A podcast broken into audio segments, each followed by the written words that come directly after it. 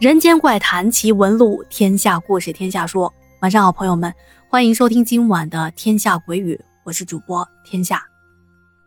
那今天给您带来故事的是我们家的小可爱沙琪玛小姐姐投稿的故事啊。她要分享的是他们全家人有一次外出旅游的时候，住在一个很奇怪的大别墅，是当时发生的一些种种诡异的迹象，究竟是怎么一回事呢？那下面跟随着天下，马上开始我们今天的故事。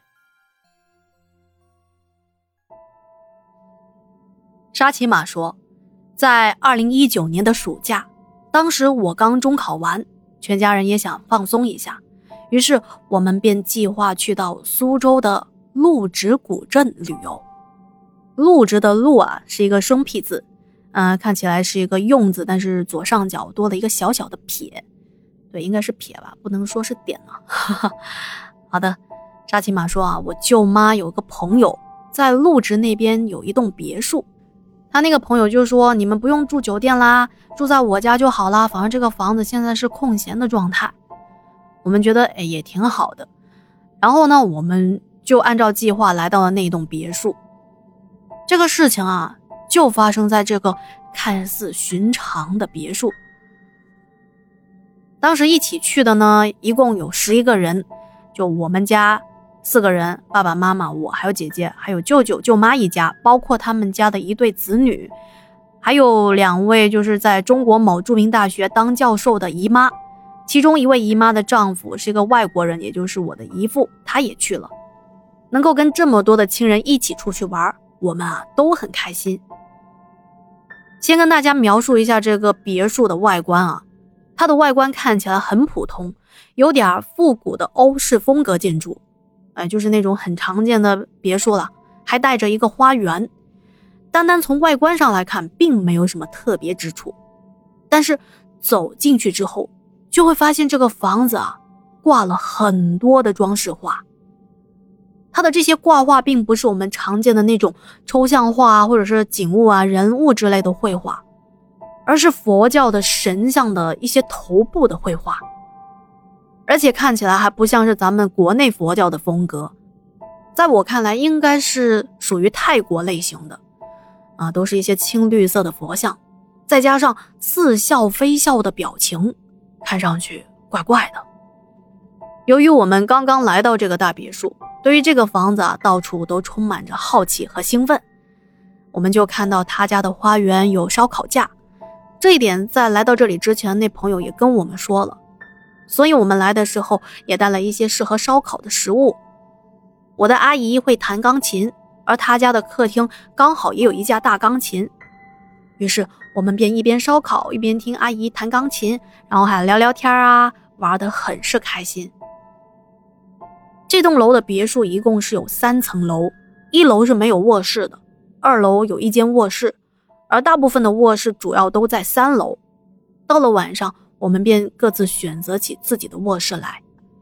在我们上楼看卧室的时候，我们就发现，在三楼连廊的地方，一共有三个房间。右边的这个房间是很正常的。如果往连廊的中间走，可以看到房间正对着一个很古老的青绿色的大衣柜。为什么说这是一个很古老的衣柜呢？因为上面有一些铁质的包边都已经生了橙棕色的锈了，这个青绿色的衣柜看起来令人很不舒服。在我看来啊，有点像是克鲁苏神话风格背景那种晦暗的青绿色。嗯，说白了有点像是呕吐物的绿色吧，反正就是很丑。那咱们现在的衣柜不都是那种比较高大，但是宽度比较窄的类型吗？但是这个衣柜很宽。大概有两三米那么宽，啊，五六米长，而高度只有一米七几，并不是很高。这个大衣柜摆满了整个连廊的中间，说是衣柜，其实在我看来更像是一个大储物柜。衣柜的门上还有两个门环，就是中国古代那种高宅大院的大门环，上面啊有两个立体的老虎脑袋的雕像，嘴巴里衔着圆环。看得出老虎头还有门环本身是金黄色的，不过应该是铜制的，因为上面已经长满了铜绿。我们从来都没有见过这种风格的衣柜。而我当时看到这个衣柜，第一反应不知道为什么，就是觉得害怕，觉得这不像是装衣服的，反而像是装一些奇奇怪怪的东西的。我也不知道为什么脑中会联想到这个东西。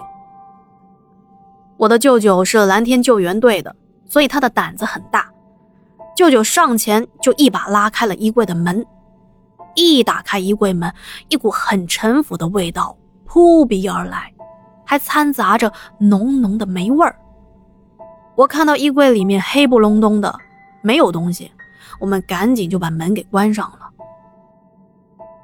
接下来就挨个的房间看一看，选房间了。因为右边的房间有三张床，因为舅舅他家的孩子还小，所以需要和父母住在同一间房。那么我们就把右边的这个房子给了舅舅一家。由于中间这个房间正对着那个诡异的大衣柜，所以是两个姨妈住在了中间这个房间，而我和姐姐选择住在最左边的房间，我的父母住在二楼的那间卧室。我和姐姐住的这个房间可以说是我有史以来见过最诡异的房间了。诡异在什么地方呢？